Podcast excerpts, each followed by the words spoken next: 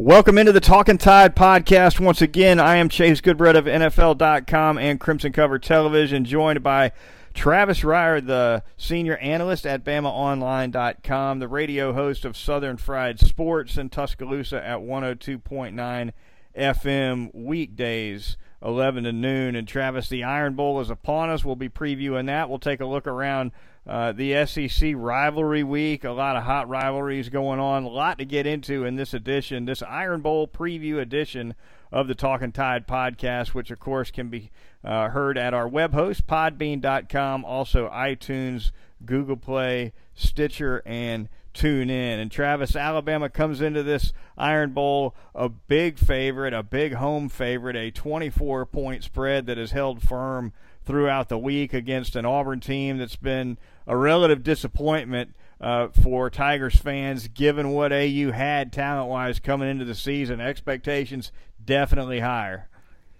Yeah, I don't think there's any doubt about it. A surprise to me as well. I thought this Auburn team going into the final weekend of the regular season would, in all likelihood, be playing for a division title once again, like we saw a year ago in terms of how things played out with these two teams. Didn't happen.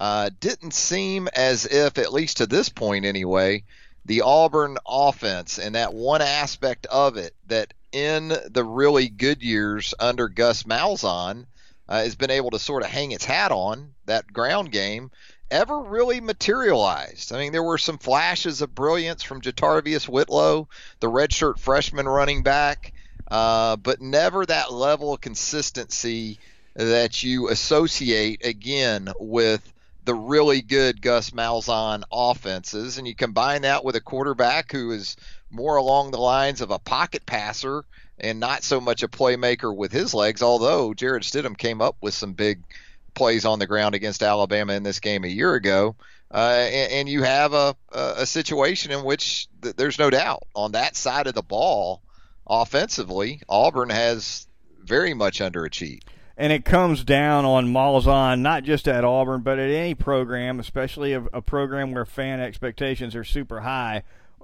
If your head coach's background is the area of the team that's struggling, it's going to fall all on his head. Whereas if it's the reverse and it's the off coordinator, in other words, the coordinator who spe- who handles the side of the ball that the head coach didn't grow up on, uh, well, then fingers can get pointed and staff changes can get made, and and uh, the head coach, uh, you know, moves on and, and survives. But when it's when it's a Gus Malzahn offense that's not getting the job done, it's on him and him alone as far as these fans are concerned.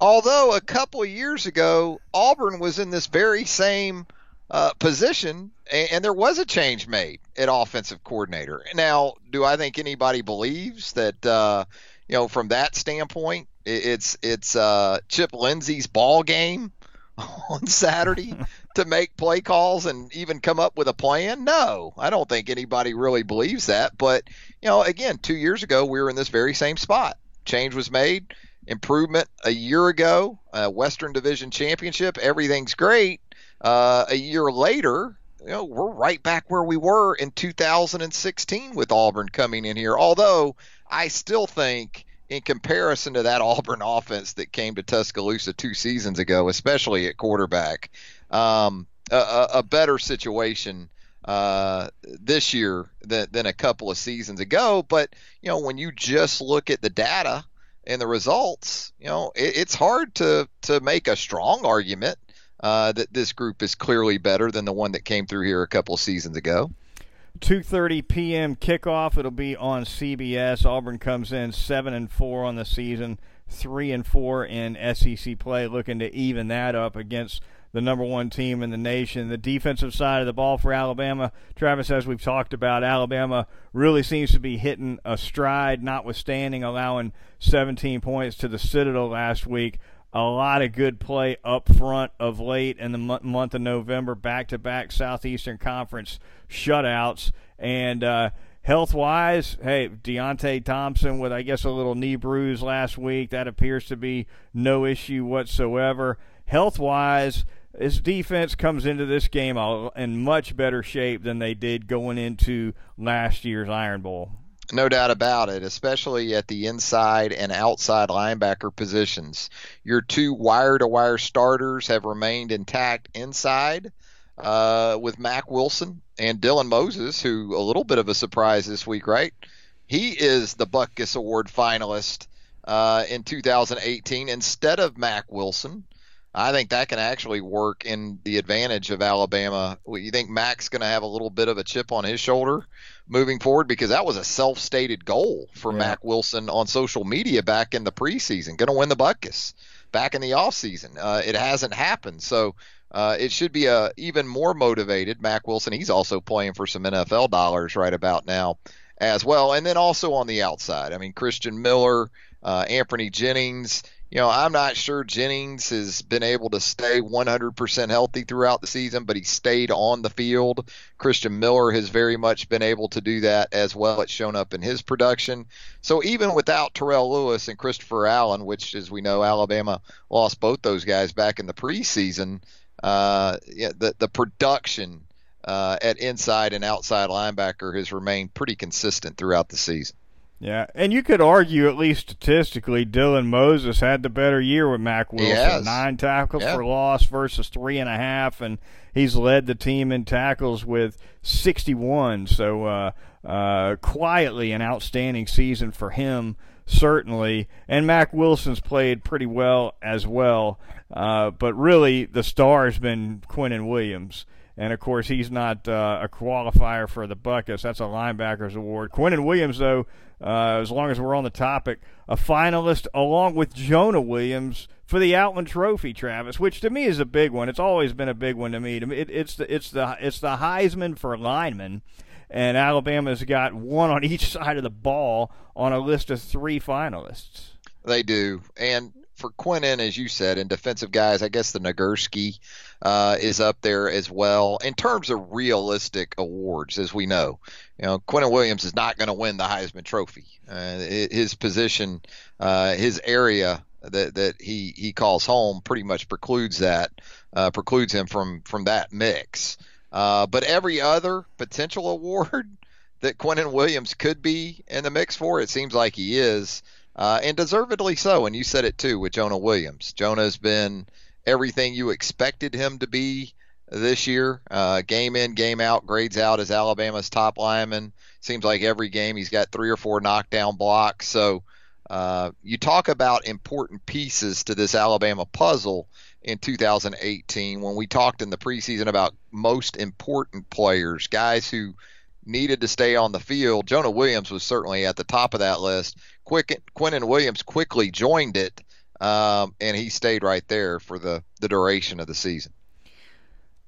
I kind of sense some trick plays coming out of Gus Malzahn's no, bag for this Gus. one, Travis. I mean, not come Gus. on. If you're in his position, you come in seven and four. You're facing the best team in America. You're on the road. Not a lot has worked for you this year you're you're going to pull out every stop, and and you know maybe it comes in the form of a reverse. Maybe they've got a couple of special teams tricks in their bag this week, but uh, Gus will pull out every stop to to keep this one tight for as long as he can. Yeah, what's the over under on the number of different players for Auburn that might attempt a pass in the game on Saturday? I'll put it at two and a half. Yeah, good, Brett. Yeah. Two and a half, the over under. I like that hook. You know, the man likes that hook out there in the desert. Uh, it's taken uh, a lot of victims throughout the years, that, that rusty hook. So if I set it at two and a half for the number of Auburn players uh, who will attempt a pass in the game, on uh, Saturday. You going over? you going under that? I'll go under, but I wouldn't feel good about it. and that's Yeah. what that's what that hook does. You know, you Yeah. don't you don't feel good. You go over, you don't feel good. You go under, you don't feel good. That's that what hook hook's makes you feel like you need a tetanus shot a lot of times. What it makes you feel like. That's what it's for. Uh, Yeah. But yeah, no, uh, no doubt. uh, I, I think you'll see. So at least two, though. You think at least two Auburn players will attempt to pass Yeah, the how, game? how could you not? I, I absolutely. Uh, and, and you know, maybe a bat gets uh, gets a turn. Who knows? They'll try to catch Alabama off guard, catch that defense out of position uh, best they can. Uh, explosiveness wise, though, definitely not uh, as explosive an offense as it was a year ago. Darius Slayton, an example there. I think he averaged 20 plus yards a catch last year for AU. Travis this year, not quite so much uh, production from him, uh, and you know Stidham's Stidham's had a, uh, his share of games with with a lot of people uh, in his face too. So uh, you know we could see we could see some serious pressure from this Alabama front. Yeah, and we we're going to talk about trick plays and skill guys, and you know that's typically what people associate with with Auburn football. Um, but again, in, in reality, it's had as much to do with uh, the Tigers' uh, ability to get the job done up front and the interior of that Auburn offensive line. And it's it's not as if it's totally inexperienced. I mean, offensive guards Marquel Harrell, uh, Mike Horton, these are guys who have started a lot of games for Auburn. But there's been a big donut right in the middle of that Auburn offensive line all year. Uh, with Casey Dunn moving on after last season, you've seen Kaleb Kim, Nick Brahms. They've kind of alternated in there at the center position. And with that, the, the Tigers just have never been able to offer up that semblance of power on the inside to get the job done. Braden Smith, uh, a big part of what Auburn was able to do last year. And then once Kerryon Johnson got healthy from the hamstring injury he had early in the 2017 season, uh, he was just tremendous. I mean, the, the most impactful offensive player in the Southeastern Conference a year ago. He's now with the Detroit Lions. So those key pieces to that Auburn interior run game. Uh, there's been some turnover there in terms of the very best players Auburn had in those spots, uh, and the transition to sort of the next group uh, has been anything but seamless.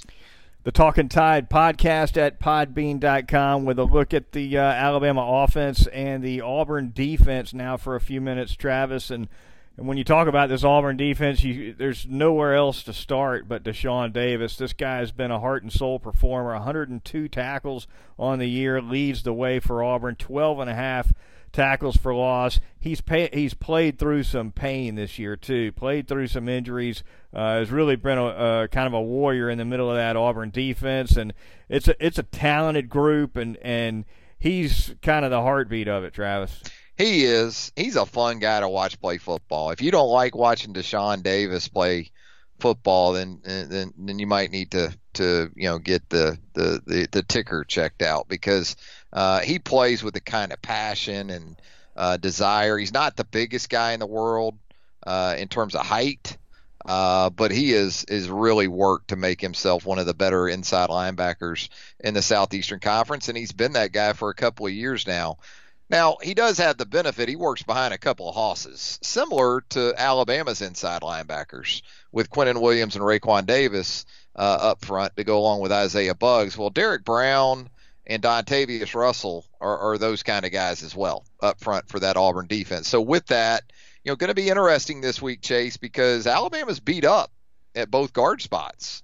You know, as we saw by the third quarter or so of that Citadel game last Saturday, you had Lester Cotton, who had become your second team left guard in the in the previous weeks to Deonte Brown.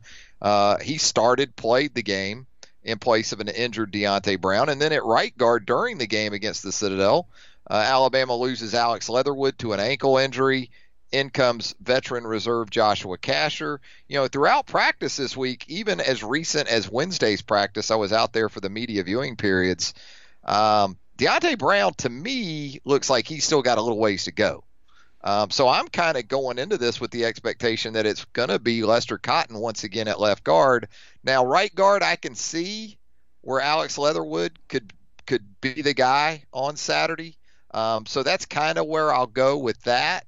But I think they're going to have Josh Casher ready to go. So when you start talking about the issues at guard right now for Alabama, uh, it's not really the week you want to have that with Brown, Russell, and the rest of that Auburn defensive front up up next. Yeah, the offensive side of the ball definitely where the majority of Alabama's uh, minor injuries are, dings and whatnot that could cost some guys, uh, if not playing time, then maybe at least some effectiveness. Uh, Damien Harris on that list as well. Travis, of course, with uh, what was described as a, a mild concussion against the Citadel. I guess his status uh, for the Iron Bowl, for the moment anyway, a little bit up in the air. It's a position where Alabama's obviously got a, a lot of impressive depth, but he's the leader. He's the guy you can count on in every situation. He's the veteran in that group.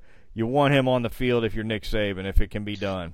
No doubt about it. And earlier on Wednesday, Nick uh, declared that um, Damien had passed through uh, concussion protocol successfully. Uh, and then out there Wednesday afternoon, we did see uh, Damien Harris working with the running backs. Looked like he was working in some of the team uh, individual drills uh, as far as the run game is concerned. Did have on a black non-contact jersey, but all signs trending toward Damien Harris being available uh, for Saturday's game, and and for reasons you outlined, I, I, I think it's important, even if it's just on a situational basis, that you feel comfortable going with Damien Harris uh, on Saturday. It's important to have him because Najee Harris, Josh Jacobs, even Brian Robbins, in terms of you know on the ball, playing with the ball in their hands, they're they're more than capable of giving you production in those areas. But when it's third and eight, and everybody in the stadium knows you're going to throw the football, I want Damien Harris in the game from a pass protection standpoint. If if there's a blitz to be picked up or some uh, some some things to solid up in pass pro, that's the guy you want in the game to help protect Tua Tagovailoa. You like the running back who will block into the chest in pass pro. Too many guys, especially smaller backs in college football, just want to cut block uh, in pass pro, and sometimes that's effective, sometimes it's not. It's it's it's an easier block to recover from. Uh, you know, you can pop right back up sometimes from a cut block uh, uh, and pass rush and, and still get to the quarterback. That's not what Damien Harris does. Uh, he'll he'll square a guy up and anchor uh, in pass pro, and, and, and you know when a, when a linebacker's coming like the linebackers Auburn has, that's what you want. Absolutely. And Damien's been doing it for a couple of years now. And I think Josh Jacobs has that willingness to, to take care of business in that aspect of the game, uh, as you mentioned. But look, I've seen Damien Harris snuff out a guy like Derwin James of Florida State. And and as we talked about before that season opener a year ago, a guy like Derwin James could impact the game as a blitzer as much as he could in coverage, if not more at the college level. That was Derwin James's game. Well, in that season opener for the 2017 season, Damien Harris took care of Derwin James in, in pretty ordinary fashion. Um, but that's what he can give you against a Deshaun Davis uh, or a, a, a, corner cat or a, a star blitz. Um, those type of things that, that Auburn might present on Saturday. Tua Tagovailoa, Travis, we'll touch on him before we move forward. Uh, could be a, uh, I want to, you know, you want to say in, in, the Iron Bowl it should be a Heisman clinching performance, but if you look at the Heisman odds uh, that that are out there posted on such boards, uh, it, it's as if uh, the Heisman's already been clinched for the Crimson Tide quarterback. Uh, I guess Kyler Murray is probably the next uh, most likely guy to take that honor. But at least if you believe the Heisman chatter as we sit here right before Thanksgiving, uh, it's a it's a pretty big gap between those two guys. That seems to be the perception. There's a narrative of late because Kyler Murray's uh, numbers are very much on par with Baker Mayfield a year ago that perhaps that gap is narrowing between Tua uh, in Kyler Murray. It's it's essentially a two man race. Here's the thing: the stages that we want to see these guys on in relation to the Heisman Trophy, we're going to get them this week and very possibly the next. You're going to have Friday night. You're going to have Kyler Murray in Oklahoma in Morgantown taking on West Virginia and Will Grier. Speaking of a guy who might have a chance to make a late push there on Friday night. Uh, and then Saturday, you're going to have Tua on national television in the Iron Bowl against Auburn in his uh, series debut. And then a week from Saturday, you're going to have, you know, Alabama, Georgia. That, that's a national quarterfinal. And in my opinion, it'll be of the caliber of a national semifinal. I, I don't care. You know, I know Notre Dame, Michigan have had really nice years. I'd take Georgia today over either one of those teams on a on a neutral site field. So that's the type of matchup we're going to have in the SEC championship game for Tua. Uh, and then you know Kyler potentially Kyler Murray in Oklahoma uh, with an appearance in the Big 12 championship game. So you know, it, it, it's almost a playoff for the Heisman coming up the next two weeks. Going to be interesting to see how that plays out. Uh, Alabama, Georgia, obviously to follow the Iron Bowl, and and yeah, you're right. If you look at, at, at who else is involved playoff wise, you trust Georgia's offense. At least I do more so than Michigan or Notre Dame, uh, and uh, that'll be uh, that'll be fun to see how all that plays out because you know I guess uh, uh, you know, Notre Dame's got one more with with USC. Is it? Uh, yeah. There's couple, Michigan, Ohio State. I picked Ohio State. I think they're I think they're going to turn over the the apple cart on uh, on Jim Harbaugh. Uh, wow. But uh, we'll uh, we'll see how that one turns out. That one ought to be fun. Going to be a, a heck of a, a heck of a Saturday for sure with the remote control. There'll be smoke coming off that thing in the Goodbread house. I can promise you. Uh, Talking Tide podcast. Going to thank a couple of sponsors now before we move on in the program. Starting with North River Dental Associates.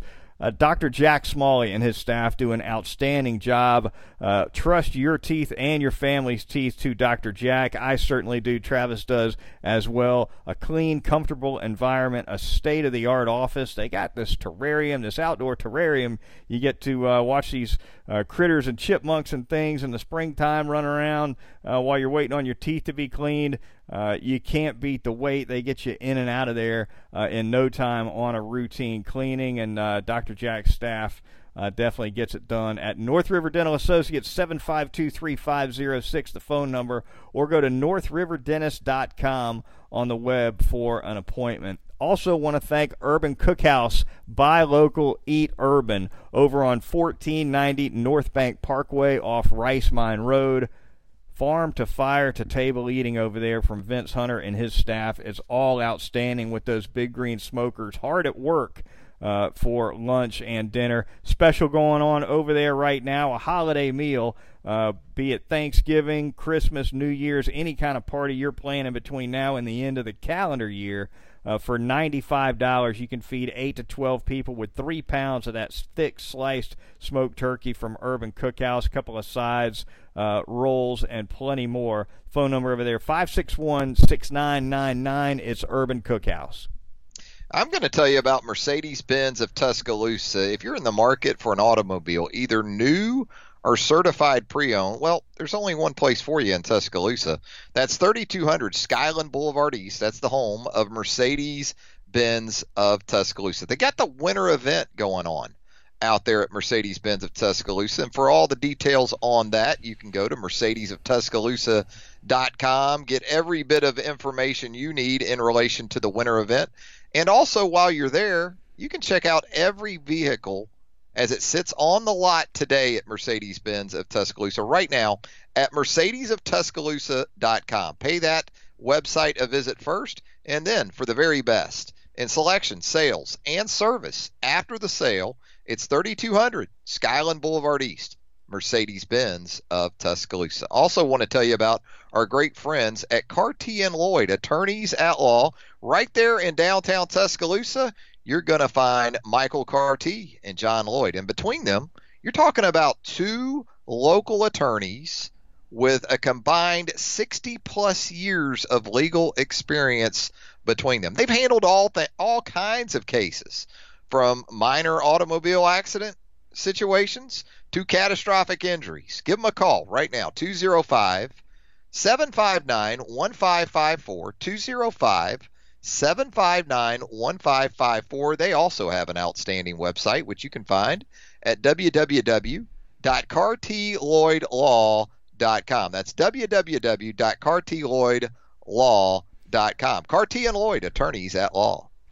Talking Tide podcast at podbean.com, iTunes, Google Play, Stitcher, and TuneIn. Moves on now. Travis and I looking around the Southeastern Conference for rivalry week. We're going to start with the Egg Bowl, and now, of course, the Egg Bowl uh, will have already been played for uh, those Talking Tide listeners that don't catch this episode until uh, Friday or Saturday. But those that catch it early, uh, and that tends to be most of them, uh, it'll be ahead of this game. Of course, a 6:30 p.m. kickoff on ESPN Thanksgiving night. Uh, Travis.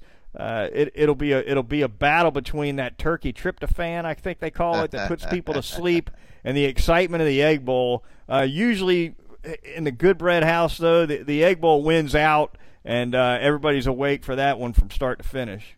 Yeah, you know, and a chance for um, a chance for Joe Moorhead to do something that uh, that Dan Mullen couldn't in his final Egg Bowl, and that's get a win, bring the egg back to Starkville. It's important to the people of both Mississippi State and Ole Miss. Um, gosh, hard not to like Mississippi State in the football game for the simple fact that it has a heartbeat of a run game, and more so than that, it's it's actually a legit run game for Mississippi State. And as we know, Ole Miss right now has a hard time stopping anybody that can run it even a little bit. So I like Mississippi State in the game. I also like the Mississippi State uh, defense. Uh, not hard to like that group, right? After what we saw here in Tuscaloosa a couple weeks ago. What do you think, Goodbread? Rebels are Bulldogs on the road I like Thursday Missis- night. Yeah, I like Mississippi State too. The difference between Mississippi State now, Ole Miss's offense is is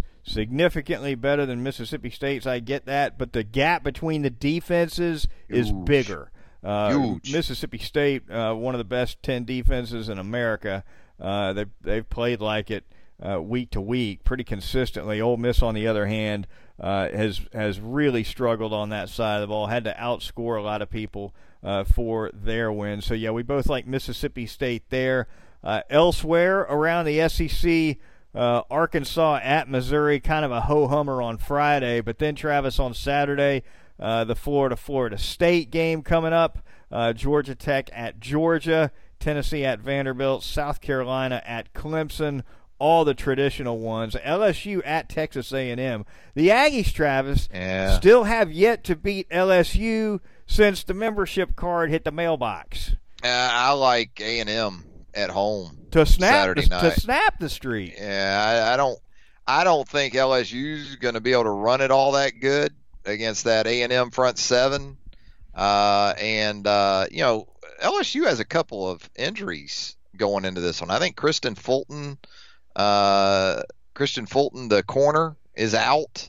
Uh, Jefferson, the wide receiver, the top wide receiver for Joe Burrow, dealing with some injury issues right now, questionable for Saturday night. I just don't feel good for Bebe going into this one at O. I don't I don't like the feel of this one, Goodbread. What do you think? I, I like A and M, and that look that line.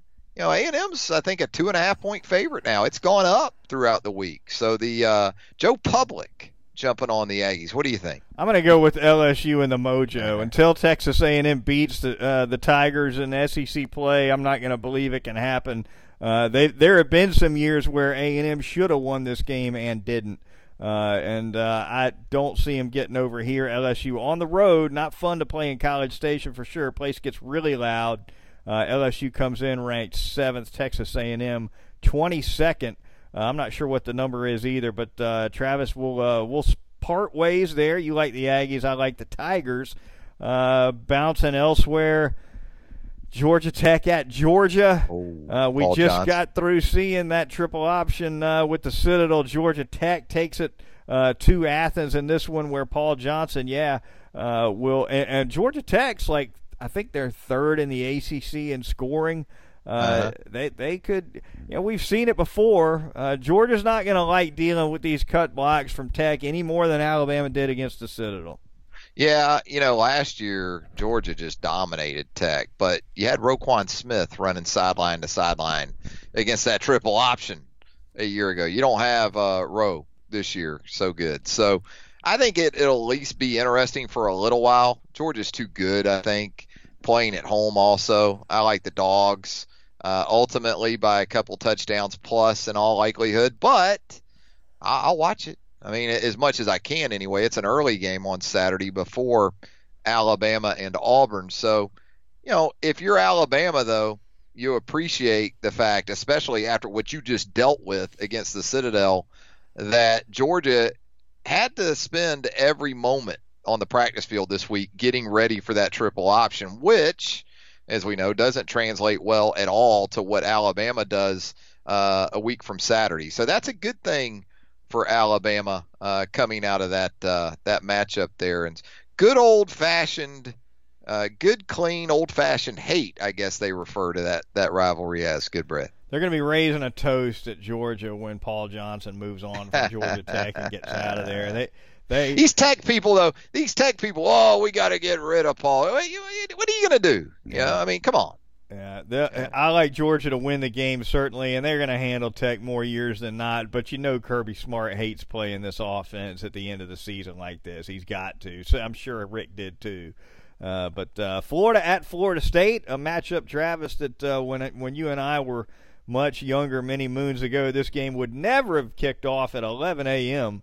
Uh, but uh, but here we are. Uh, the Gators ranked 11th on the road in Tallahassee against an unranked Seminoles team uh, that has not gotten off to a much of a start with uh, under Willie Taggart. You know, I saw a couple of one versus two matchups in the in the pre-college football playoff era, and one of them was in Tallahassee. I was in attendance for the '96 Florida Florida State game. And I believe that was an early kickoff. I don't know why, similar to like Michigan Michigan Ohio State, which kicks off early, but this one for different reasons this year. Um, but wow, if you're Dan Mullen and you really want to make a statement uh, against your in-state rival, th- this would be the time to do it, right? With what the game that Peter Boulware and the boys got all over Danny yeah, Wuerffel real good. They got after Wuerffel real good and then uh, Stephen Orr Spurrier in that rematch in the Sugar Bowl came with that shotgun. Uh-huh. The boys couldn't get to Danny. Mm-hmm. So good. And uh, the Gators avenged that loss, won uh, the national championship in that '97, I guess, Sugar Bowl because it was New Year's night. Yeah, I want to I want to say that was also the game where the phrase "hit to the echo of the whistle" was born. Mickey that, Andrews, that Mickey, Mickey Andrews, Andrews defense, oh. they hit to the echo. He said. Yeah. Mickey, uh, yeah, they, Mickey was kind of the Buddy Ryan, wasn't he, of college football yeah. in his day? You know, kind of, kind of prickly. He could be uh, the former Alabama player and assistant coach Mickey Andrews uh, there at Florida State. Hey, um, you got any other games, or you going to break down Phil and Tiger on Friday? What do you got in the money match? That money match between Phil and Tiger. Friday afternoon out there in Vegas. Goodbread. Who do you like? You you got uh, you've got about ninety nine point three percent of the golf knowledge on this podcast. Okay. Oh, I'll pay the nineteen ninety five. I'll be tuned in. I mean, what am I going to watch Friday afternoon? Missouri and Arkansas. Come on, I'm yeah. going to be tuned in to Tiger and Phil, and I'm going to be watching. I mean, I like to watch Tiger like everybody else, but this is going to be full on Phil Mickelson. Phil is either going to shoot 61 in that match on Friday, or he's going to shoot 81.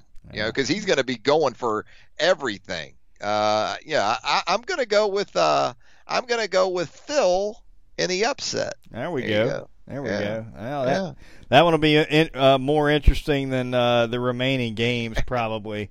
Uh, you won't be uh, DVRing Missouri and Arkansas Friday afternoon, so. No, yeah. I, I, won't yeah. need to. I won't need to look at, look at that one later. Don't expect South Carolina Clemson to be very close either. Uh, yeah, that's a road game, I believe, for the Gamecocks. It is, and uh, you know, but I will say this: look, uh, people have kept trying to tell me that Jake Bentley's elite. You know, I've been hearing for a couple of years, oh, he's elite. Well, I'm not saying uh, South Carolina needs to win this game against Clemson to, to prove that to me, but at least be competitive. You know, if you're if you're South Carolina and you're going into this game with a, a veteran quarterback, um, at least put some points on the board. You know, don't go in there and get beat 38 to, to six or something you know, go in there and put 17, 20 points on the board. Maybe you lose 42 20. You know, I, I can understand that, but I just want to see something from Jake Bentley against a, a, a really, really good opponent to, to get me more on board with, you know, this sort of notion that he's, you know, top three or four quarterback in the in the Southeastern Conference. Goodbread. talented kid for sure. I, I think when, when I watched the? South Carolina, no, I wouldn't call him elite. Uh, I, I Uh-huh. think he's he he throws. He's kind of he's kind of the Joe Flacco of the SEC. Is uh Jake Bentley? That, that's that's probably that's probably pretty apt. I, I I think with with Bentley when I watch that South Carolina offense, sometimes it looks like he just doesn't have enough help around him, Yeah, running game wise, weapons that. wise. But then Yeah. other but then other times you say to yourself, well, if he's if he's elite or if he's if he's as good as Top four in the league. if he's that good, it, you got to you got to be good enough to lift the people up around you, right? Yeah. Uh, so, Was it a rising tide raises all boats or something like that? Yeah. yeah, he's good enough to win games. I just don't know if he's good enough I to, think to he's win just without a lot pretty- of help. He's pretty pretty average. I, I don't think you know. I think he's middle of the pack in the Southeastern Conference. I think he's in uh, sort of that Guarantano neighborhood for me, Oof. as a matter of fact. Well, I mean, Yeah. you know, I don't, I don't think Guar, but that, you know, I say that I don't think Guarantano's i- i- is far down the the list of SEC quarterbacks as some people do. You know, if you want to give me Jarrett Guarantano over Felipe Franks right now, I'm, I'll take that. Yeah. You know, I'll Yeah. take him today. Well, and and, if if if it can be said that Bentley doesn't have a lot of help, it's Yeah. not like Guarantano has a lot of help Yeah. either. yeah, I mean Joe Burrow. I mean some of these guys. That, that, there's a lot of there's a lot of solid quarterbacks, but really at the end of the day, just guys. Yeah. A lot of these quarterbacks, you know, just guys. These two guys will be back uh, Sunday nighter for the uh, Iron Bowl recap. That's going to wrap this edition, however, of the Talking Tide podcast. Be sure to uh, join us for that. Uh, Sunday night, we'll be coming at you with uh, uh, the next edition of Talking Tide, looking back at the Iron Bowl. Uh, enjoy your Thanksgiving for sure. Give thanks to family, friends, and all your blessings. Uh, Travis and I certainly uh, wish everyone the best for this holiday and uh, look forward to talking to you again after the Alabama Auburn game. For Travis Reier of BamaOnline.com and Southern Fried Sports Radio, I'm Chase Goodbread of NFL.com and Crimson Cover. We'll talk to you next time here on Talking Tide.